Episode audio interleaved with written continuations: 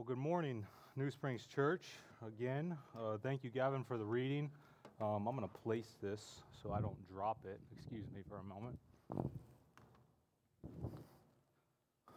The reading of Nehemiah that Gavin just gave to us, I don't know of any passage of Scripture that's any better to bring us into the story of God from the beginning of time into creation, His covenants and His promises all on the way up until the prophet of Malachi, which we're going to be looking at this morning. If you have your Bibles, open your Bible to Malachi the prophet. We're going to look at chapter 1 this morning. I'll give you a second to get there. I asked Gavin to read this, though, because um, it sums us up to a specific point when Malachi is prophesying. We got to do a lot of legwork to get to this very specific point in history, and it's really the context of Malachi's prophecy that has so much power um, and reveals so much of God's nature, his being, and his character. Um, Malachi, though, if you know it, um, you may have your Bibles. He's the last prophet of the Old Testament. If you remember last week, though, we got to bring you up to speed to when he's prophesying. And so the, the words of Nehemiah that Gavin has read is at a very particular time in Israel's history. And I'm going to bring you up to speed there. Now, remember, we're considering the grand story of God from creation to finish and how we're brought into that story. Malachi is prophesying to Israel in exile. They are no longer in their promised land. Last week, we consider how Israel and all these promises of God, a promise of a seed of a woman who would crush the head of a serpent, all the way in the garden, then funneling through to Abraham, Isaac, Jacob, all these promises. Well, they seem to be realized under the Davidic kingdom King David reigning, Israel prospering, dominion flourishing. It seemed that these promises and this covenant and all this work of God was going to climax in David and Israel, but it doesn't. As the story goes, David, you may know his sin with Bathsheba, you may know the sin of Israel and its people at that time. Well, as a result of God's righteousness, his holiness, and the blessings and curses that result from sin, he judges Israel. And so Israel as a nation and as a kingdom is split. You got the northern kingdom of Israel, then you have a southern kingdom of Judah. There's tension in between, there's different kings. Well, again, according to God's judgment and his righteousness, he's going to do away with Israel. In 722 BC, you got Assyria that comes in, takes Israel out of their land, northern kingdom conquered. Well, then in 586 BC, you have Judah, Jerusalem, and the temple the Davidic kingdom, the glory, the fruitfulness, the promises of God seeming to be hand, and God dwelling with his people, conquered 586 BC, temple destroyed. God's people, promises of God done away with, in exile again. What is going to happen now with these promises, this covenant? Promise to Abraham, your descendants will be great, dominion, rule, I'm gonna, you'll be fruitful, you'll multiply fill and subdue the earth, all the way to Genesis. What would God do with his creation, his people? Everything seemed to be at loss. Well, 400s BC, by God's providence and according to his nature, his character, and his purposes, his love to uphold his glory, he brings Israel back into their land. Under Persian rule, though, they come into their land, they don't own it, they come again and they're going to they're allowed to build that temple. Ezra and Nehemiah, the passage particularly that I had Gavin read this morning, is right at that time. They're coming in, the rebuilding of the temple. But so goes this: when they're rebuilding the temple, the worship and Israel's worship is back at it again. Israel's priesthood, their offerings and their sacrifices, and yet again, sin is plaguing Israel, God's people, and their priests. And so Malachi is raised up as a prophet in these last days, 400 or so years prior to Christ's coming, to prepare God's people once again to behold his glory and behold his promises realized. Try to do the legwork to get you up to speed. That's where we're at when Malachi. So open with me, if you can, to Malachi chapter 1 as we consider the preparation. If you would, I'm going to pray and we're going to read again. Malachi chapter 1. Let's pray. Father God, I pray um, this morning that your glory, that your grace, and that your love, your very nature, your word would go forth to your people. Um, I thank you um, that I heard it, that I've heard these words of Malachi in my own heart, um, and you gave me life. And you saved me and delivered me and um, have produced in me all kinds of goodness. And how I've become one of your chosen, one of your people. And here as a church at New Springs Church this morning, I pray for your people now that they would behold you again, your great grace and your love, that they would realize who they are as your people, as you set your love for them, and coming, Emmanuel, to us, Christ in the flesh, the very Son of God, God in the flesh. Father, there's so much glory to behold in these words. I pray that your word would go forth and that you'd prepare our hearts to hear your word right now this morning. In your name we pray. Amen. Malachi chapter 1. I'm going to read it. I'm going to read it out loud, and you could just listen. God will speak to you, um, and then we'll dissect it a little bit. Malachi chapter 1. The oracle of the word of the Lord to Israel by Malachi. I have loved you, says the Lord. But you say, How have you loved us? Is not Esau Jacob's brother, declares the Lord? Yet I have loved Jacob, but Esau I have hated. I have laid waste his hill country, left his heritage to jackals of the desert. If Edom says we are shattered, but we will rebuild the ruins, the Lord of hosts says they may build but I will tear down, and they will be called the wicked country and the people with whom the Lord is angry forever. Your own eyes shall see this, and you shall say, Great is the Lord beyond the border of Israel. A son honors his father, and a servant his master. If then I am a father, where is my honor? And if I am a master, where is my fear? Says the Lord of hosts to you, O priests who despise my name. But you say, How have we despised your name? By offering polluted food upon my altar. But you say, How have we polluted you? By saying that the Lord's table may be despised when you offer blind animals in sacrifice. Is that not evil? And when you offer those that are lame or sick, is that not evil? Present that to your governor. Will he accept you or show you favor? Says the Lord of hosts. And now entreat the favor of God that he may be gracious to us. With such a gift from your hand, will he show favor to any of you? Says the Lord of hosts. Oh, that there were one among you who would shut the doors that you might not kindle fire on my altar in vain. I have no pleasure in you, says the Lord of hosts. I will not accept an offering from your hand. For from the rising of the sun to its setting, my name will be great among the nations, and in every place incense will be offered to my name, and a pure offering, for my name will be great among the nations, says the Lord of hosts. But you profane it when you say that the Lord's table is polluted, and its fruit, that is its food, may be despised. But you say, What a weariness this is! You snort at it, says the Lord of hosts. You bring what has been taken by violence or is lame or sick, and this you bring as your offering? Shall I accept that from your hand, says the Lord of hosts? Cursed be the cheat who has a male in his flock and vows it, and yet sacrifices to the Lord what is blemished. For I am a great king, says the Lord of hosts, and my name will be feared among the nations. Malachi's words to God's people to prepare them we have to be honest as you hear these words this morning. It's pretty hard to hear. Don't you think? A little bit uncomfortable. I don't know if you've ever had a situation like this. Maybe you're at work, or maybe you've seen a boss, for example, somebody with superior authority, um, ream out a coworker right in front of you. Have you ever seen that or participated in that?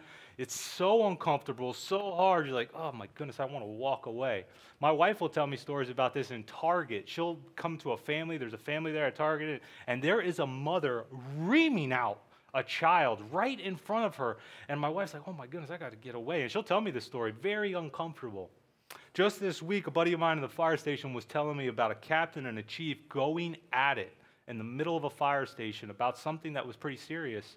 And he felt so uncomfortable, he had to walk away. He didn't even, he didn't want to write a memo. Well, before you walk away from these words of God, this is exactly what God's doing to his people by the mouth of Malachi. Before you walk away, though, I don't want you to take personal offense to it. I don't want you to be afraid. I want you to see the crux of God's confrontation here, why he confronts his people. And it's all about God's love.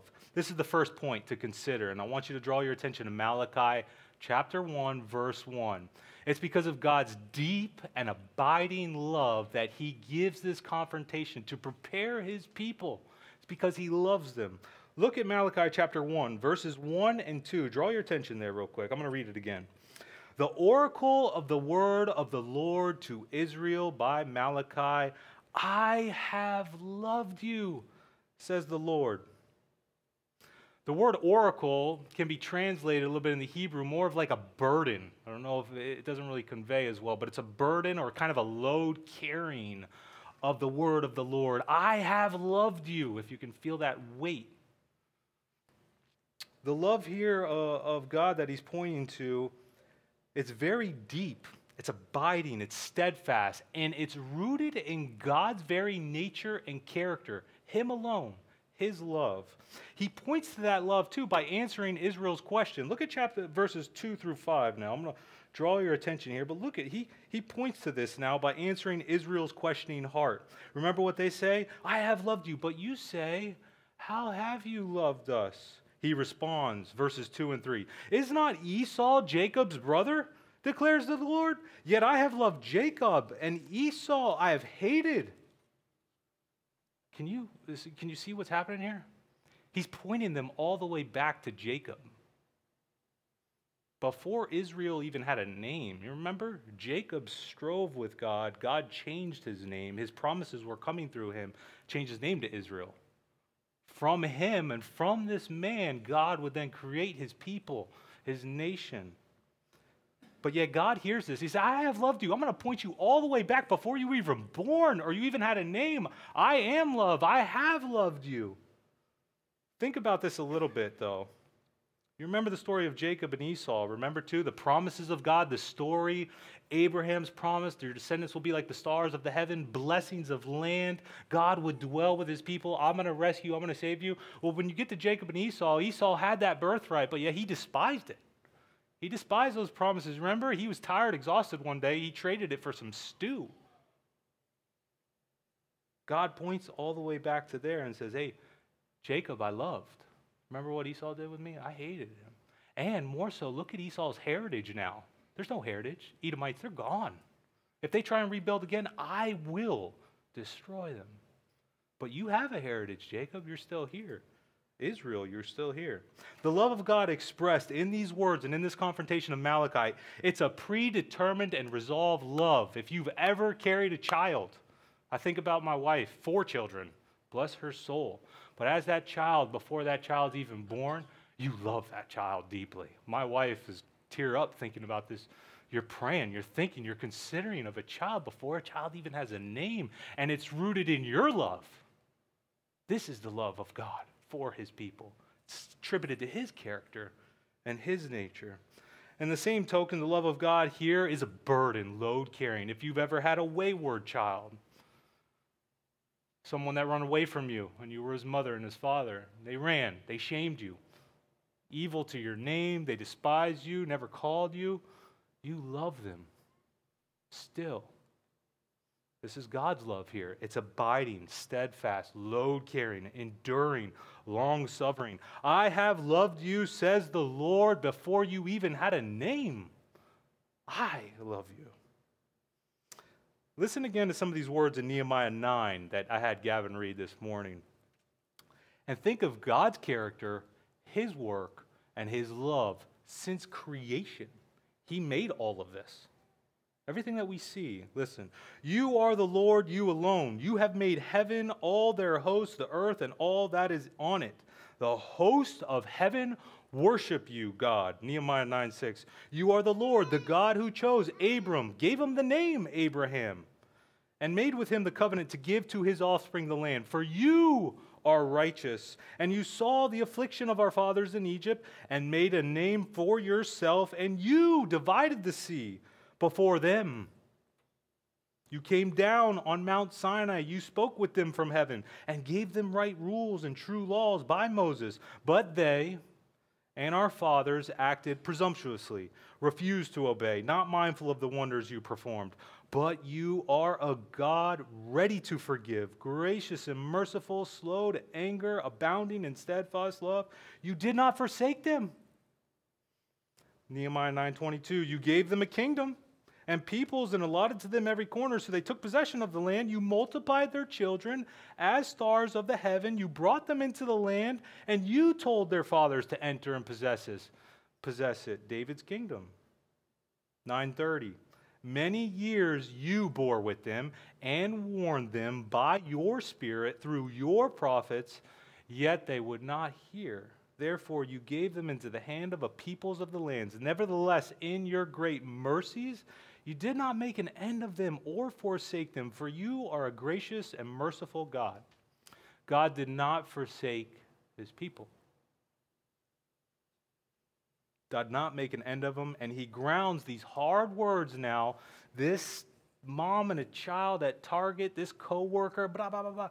He grounds it though in his very love, unending love for his people. This is our first point. The story of God that we're considering from creation all the way to the end, it's rooted in God's love for his people. It's his story, it's his love, it's for his glory, and his love is deep. Taking, taking, taking, because he is love, the very nature of it. And this morning, God would express to you right now, as He did me, even as I read this I have loved you. I made you. Before you were born, I knew your name. What did we bring to the table when we were born as children? My little Layla's sleeping right there on lease right now. She brought nothing. She brought nothing to the table. God loves you. He's always loved you. And if you hear his word right now, Listen to this confrontation. Don't walk away. He loves you, he wants you to hear it. Draw your attention now, Malachi 1 6 through 14. And let's look at God confronting his people. Don't walk away. I'm going to give it to you as God does. Malachi 1 6 through 14. A son honors his father, and a servant his master. If then I am a father, where is my honor? And if I'm a master, where is my fear? Says the Lord of hosts to you, O priests who despise my name. But you say, How have we despised your name? By offering polluted food upon my altar. But you say, How have we polluted you? By saying that the Lord's table may be despised when you offer blind animals and sacrifice. Is that not evil? And when you offer those that are lame or sick, is that not evil? Present that to your governor. Will he accept you or show you favor?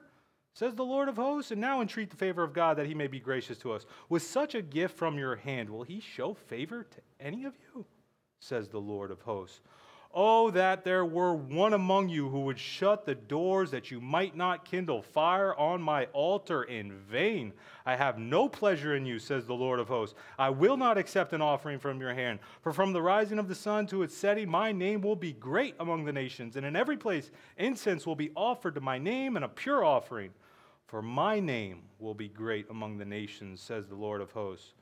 But you profane it when you say that the Lord's table is polluted and its fruit, that is, its food, may be despised. But you say, What a weariness this is. You snort at it, says the Lord of hosts. You bring what has been taken by violence or is lame or sick, and this you bring as your offering? Shall I accept you that from your hands, says the Lord? Cursed be the cheat who has a male in his flock and vows it, and yet sacrifices to the Lord what is blemished. For I am a great king says the Lord of hosts, and my name will be feared among the nations. Can you feel the argument, the dispute? It's getting hotter. This is just Malachi 1. Keep reading. I wish that I could just read the whole book this morning. Notice the beginning, though, 1 6. Where is my honor? A father gets more. Where is my fear? A master gets more. I am the Lord of hosts. You despise my name. For from the rising of the sun to its setting, my name will be great.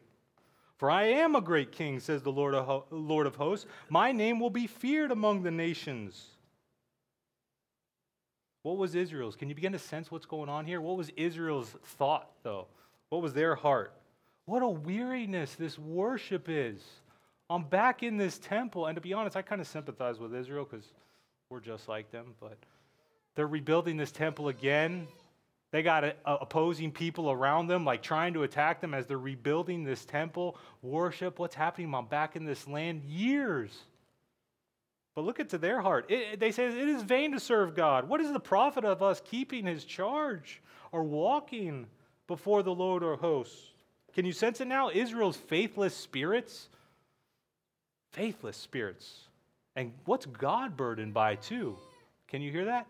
His name. God's name is yet again held with no honor among his people. There's no fear even among his priests. They're despised by his bone people. God has no renown, no glory. His name, in fact, carries no weight, frivolous, no worship, and yet he's God over his people. He's God over all of creation. What is God to do if he be God?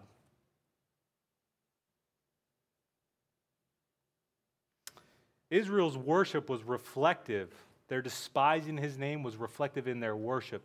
Common to ritual sacrifices, the Levitical laws, and all the cultic practices of the temple worship, well, they were supposed to offer their best to God because God delivered them, God saved them, God named them. And he was present with them. He loved them. He was bringing them, protecting them. They were like this nomadic wilderness people, and yet God's protecting them all the time. They were to bring their best in their offering and their sacrifices, their best animals, their best food. You know what they were bringing? Yo, the sick and lame one. Yo, bring, bring that dirty one over here. Just, that, that, that'll do. Let's put that up on the altar right here. Ah, that's great. You know what the priests were doing too? They were saying, yeah, it's okay. Whatever sick or lame one you got over there, you're supposed to be a spotless animal. No, just bring that sick, dirty one. Malachi 1:13 You bring what has been taken by violence or is lame or sick.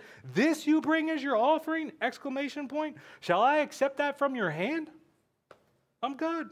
And when you offer those that are lame or sick is that not evil? Present that to your governor. Will he accept that? Imagine a president of the United States walking in somewhere. I told this with our guys group.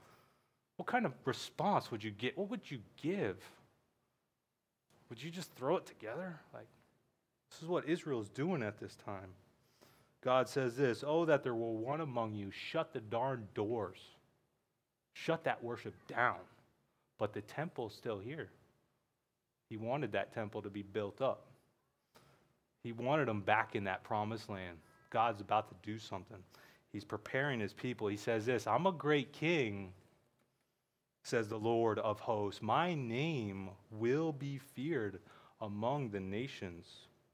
Imagine this you're invited. This is what's going on right now. Imagine you're invited. I was thinking of this, maybe Prince Harry's wedding. That was a big one, right?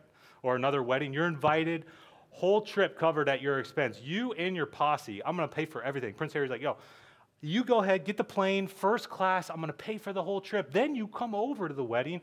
I'll put you up in a castle. I'll give you feast for months free of charge, you and your whole family. If we got this vacation, I'd be like, wow, this is amazing.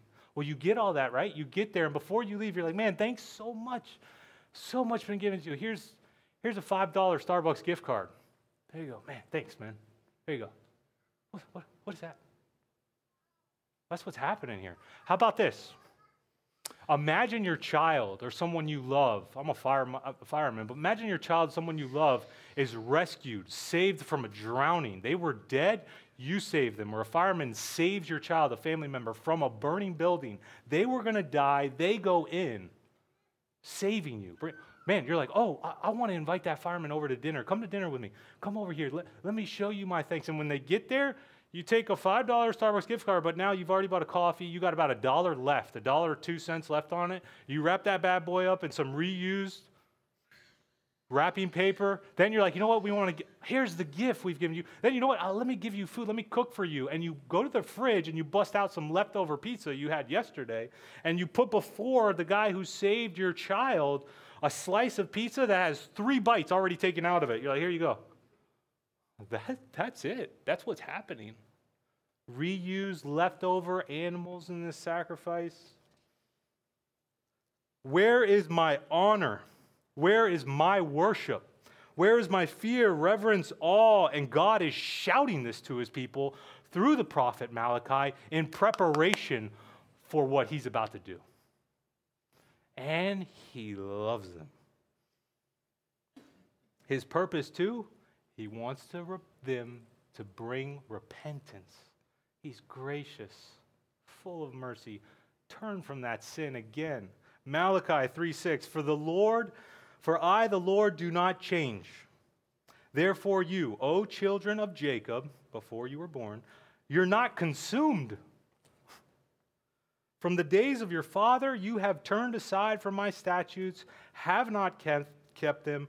Return to me, and I will return to you. Oh, what grace and love still in Malachi's hard confrontation. God loves them. If I'm honest this morning, I had a hard time preparing for this because, um, as you can hear from the prophet's words, it's not easy. You can't dismiss God's word, and I, I wanted to hold it in its context, but I wanted to just, I would much rather read the whole book of Malachi and let God have at us. Let Him deal with us according to His word. This morning, though, God would have you hear this confrontation. He would have you hear his words and readily consider the outcome of your life and your worship again. According to 1 Peter chapter 2, the church and we that believe in Christ, we're the chosen people. We're his chosen, treasured possession, a royal priesthood, that we might proclaim the excellencies of him. Man, that's hard. To apply this sermon, I think you really got to look at the, your heart, your personal heart and motivation and relationship to God. Is God's name despised by you? You may say, no, no, no, oh, no, no, not. But just like Israel, what does the worship then look like?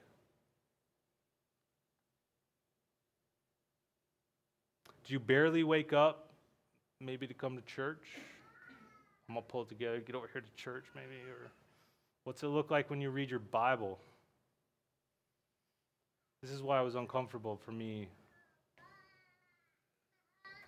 Do you fall asleep reading the Bible?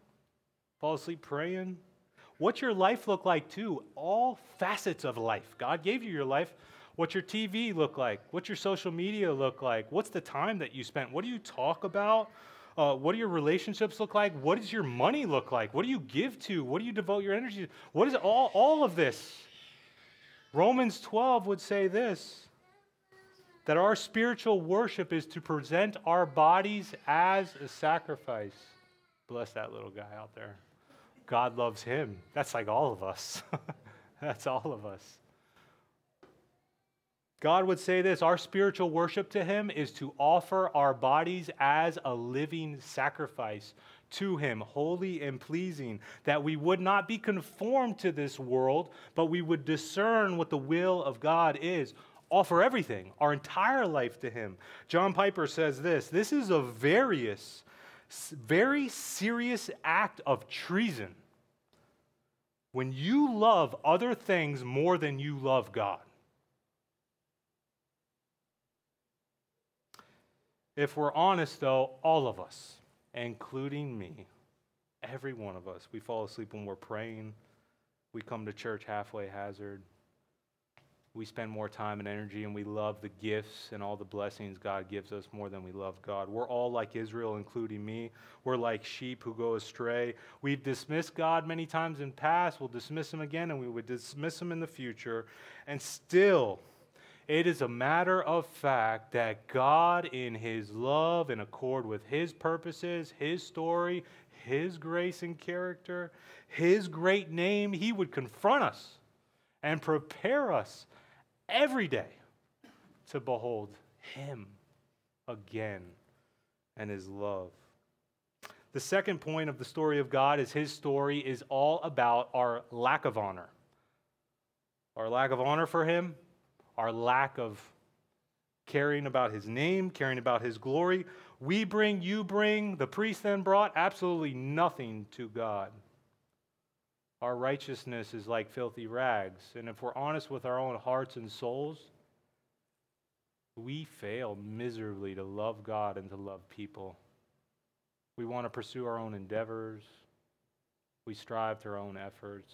We're glory thieves, all of us. Second point. Yet, this, though, his story, his love, it's for us. It's still for us. He is unchanging, and it's for us to restore our good, our eternal life, and to restore His glory and our glory when He made us in the image and likeness of Him. God's gonna, God's gonna make it happen. As we close, I've got nothing but good news to give to you now, and I've been waiting to get here. I was like, oh, I got to go through this. Let's take it through Malachi and Har. But man, I've been waiting to get to this good news. It's really what I've been waiting to. If you've listened to these words of God this morning, God Himself would confront you, but oh, His love is deep. Like a child unborn, He's so full of love. It's His very being. He wants you, though, He does not want you to determine to change. I'm, I'm going to change my worship. You can't read your Bible better. I'm going to read my Bible. I'm going to pray better. I'm going to try and pull this worship together with all vigor. Show up to church earlier. Serve better. No. He does not want that. He wants you to behold him. He wanted his people then to behold him, fulfilling his promises, his covenants, his love, all the way back from creation. I want you to behold him. Hence, Jesus, Emmanuel, God with us. He's preparing, Malachi is preparing God's people for the day. Malachi uses this word in his, in, in his prophecy, behold, multiple times. Listen, Malachi 3:1. Behold, I send my messenger, he will prepare the way before me. And the Lord whom you seek will suddenly come to his temple. And the messenger of the covenant in whom you delight, behold, he is coming, says the Lord of hosts. Behold, I will send you Elijah, the prophet, before the great and awesome day of the Lord comes. And he will turn the hearts of the fathers to their children and the hearts of the children to their fathers, lest I come and strike the land with a decree of utter destruction. That's Malachi 4 5. Malachi 1:14, For I am a great king, says the Lord of hosts. My name will be feared among the nations. Malachi 3:16, In the day when I make up my treasured possession, I will spare them as a man spares his son who serves him. His son, I love him. I will spare them, I will save them. Behold, I'm going to come to my temple. The grace and good news of the gospel in Malachi is that God's preparing his people to behold God. Behold him coming to his temple. And he's the Lord of hosts, he's the great king. He would come, and a messenger would go before him, one like Elijah, to turn the hearts lest I come and strike the land with a decree of utter destruction. Gosh, have you ever thought of John the Baptist? Good thing John the Baptist maybe showed up right before Jesus. Lest the earth be destroyed, I'm going to send my messenger and I'm going to come. I love you. I'm going to save you. God did in, indeed send his messenger, John the Baptist, 2,000 years ago. He was one like Elijah. He came to the promised land. His people were waiting for him. The temple was rebuilt. God's dwelling with his people. A kingdom would be had. And John the Baptist shows up and he preaches the same message as Malachi Repent of your sins, turn. There's one coming after me who's mightier than I. Turn, behold him. Christ's first words, I think in Mark, repent for the kingdom of heaven or the kingdom of God is at hand.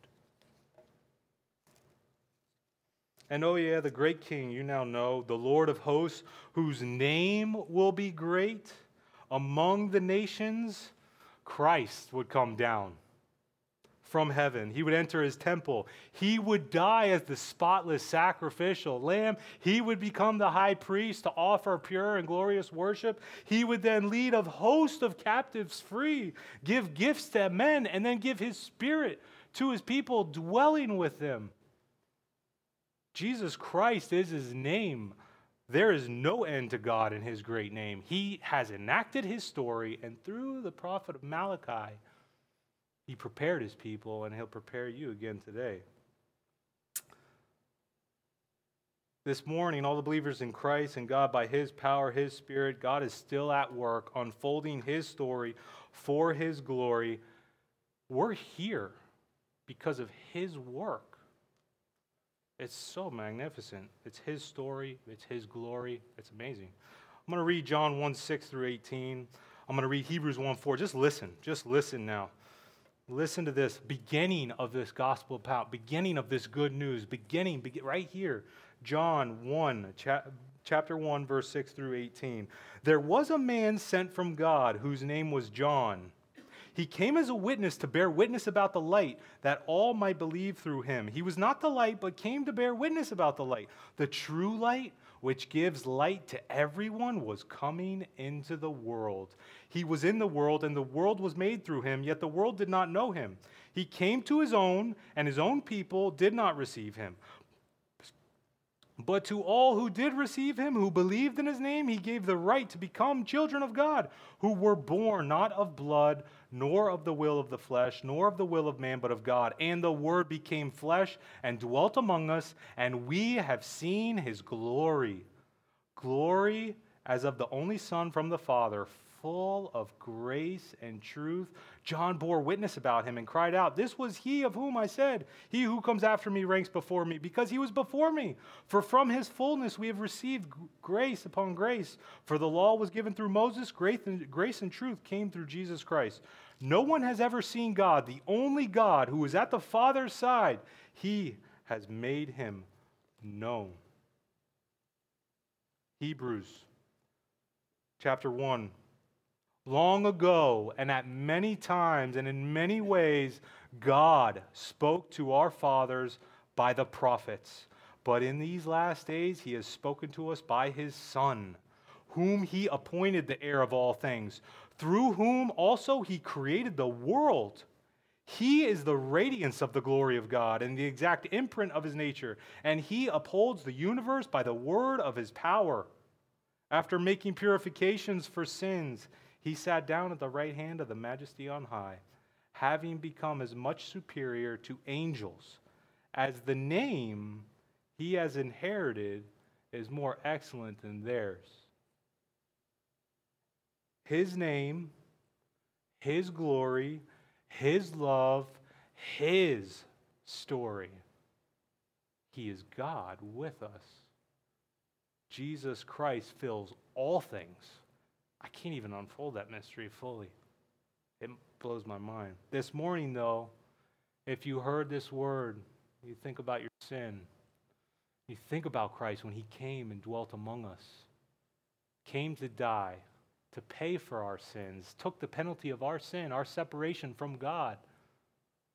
He took it all upon his house, suffered and died on a cross as that spotless sacrificial lamb in our place. He took God's wrath for us because of our sin. That is the greatest news. And He rose from the dead to bring us with Him, to offer us His eternal life, new life, to restore the Garden of Eden. God then dwelling with His people again, restoring their glory, righteousness produced in us in the church. I can't, I can't, I can't go anymore. Behold, Jesus is the Christ. Repent of your sin, believe in Him and his unending, unchanging, resolved love for you, abiding, predetermined, set election for you. He loves you. He came to this earth for you. That is the best news. He loves you. Let's pray.